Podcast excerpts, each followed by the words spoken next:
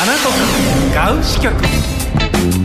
2022年4月5日アナトクガウ支局です。さあこのコーナーは西日本新聞の記者さんと直接お電話をつないで今リスナーの皆さんにお伝えしたい情報を記者さんの生の声でお届けいたします。今日ご登場いただく記者さんはボルダリングに打ち込んでおられます。篠宮純平記者です。篠宮記者こんにちは。こんにちは。よろしくお願いします。お願いします。ボルダリングどういうところが楽しいですか？ああのなかなか難しい課題があるんですけれども、それを一つ一つクリアしていって、こう自分の成長が分かるところがすごく楽しいですね。始められてどれぐらいですか？2年少し、2年と少しですね。なんかあの、すごい難しいコースみたいなのももういけるようになってるんですか？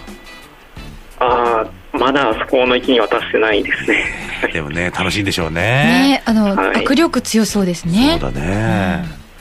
はい、ということで、よろしくお願いします。はい、はい、えー、今週の記事はこちらです。はい。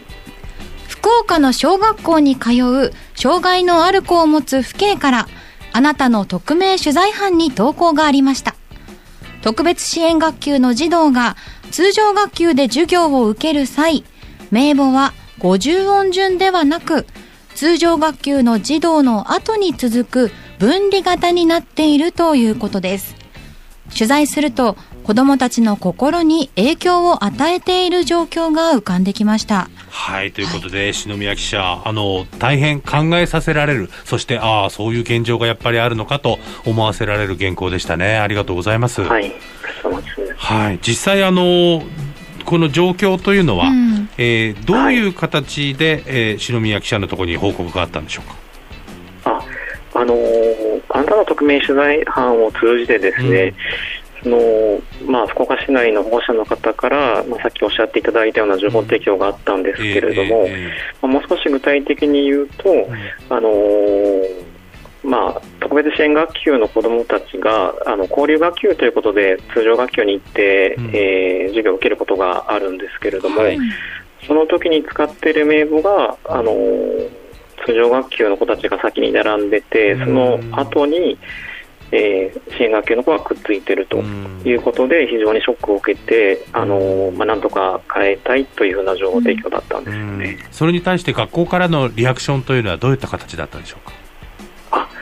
方が学校に話されたところによると、あの学校側も理解を示してくれて、改善する、あのべて50音順にするというふうなことをあの聞いたということでしたね。う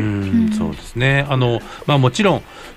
例えばね、すべてのクラスに参加されるわけではないと思うので、とその支援学級の子たちがですね、はい、だからそういう意味では、リスト的には、あのプラス、今日はここに参加しますよというような形で、うん、えー、何の気なくあの読み上げた先生の処理だったのかなとも思いますが、でも子どもたちにとってはね、はい、えー、横並びに一緒のクラスにいないんだという気持ちにさせてしまう状況もあるのかなということですよね、つまりね。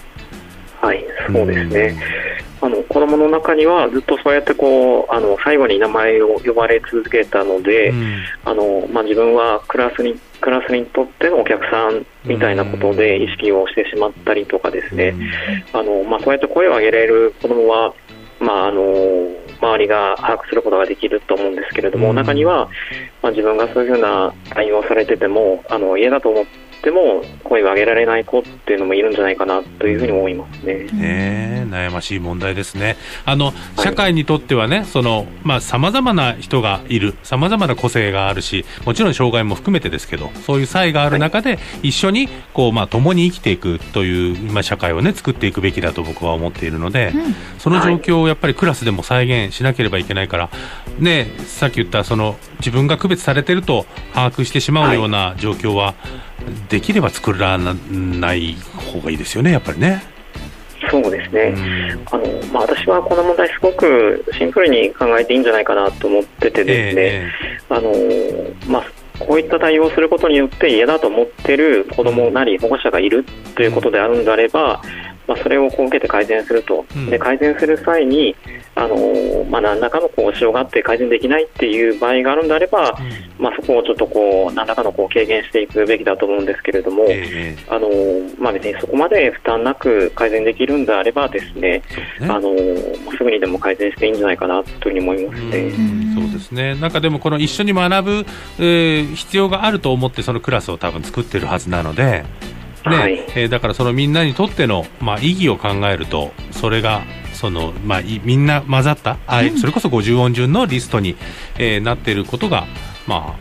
あ、しっかりなのかなと思いますね。先生にとってやっぱりその作業というのは負担になるんでしょうか？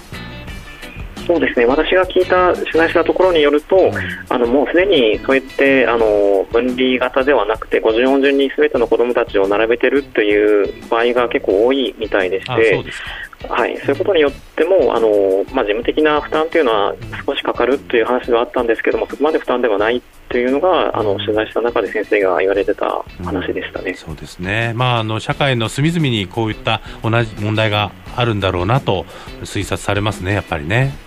はい、そうですね。そうですねあのやっぱりもう一歩一歩、うん僕たちも一緒に学んでいくつもりでだからこう声を上げたいと思った方が素直に言える、えー状況を作っておくことが一番大事ですよねでもね。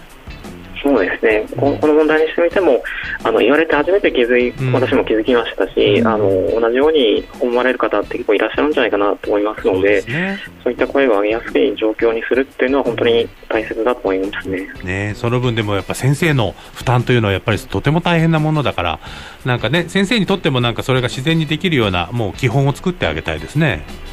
そうですね、うん。先生方のあの業務量の差、あうん。の多忙化っていうところは、もうやっぱりあるので、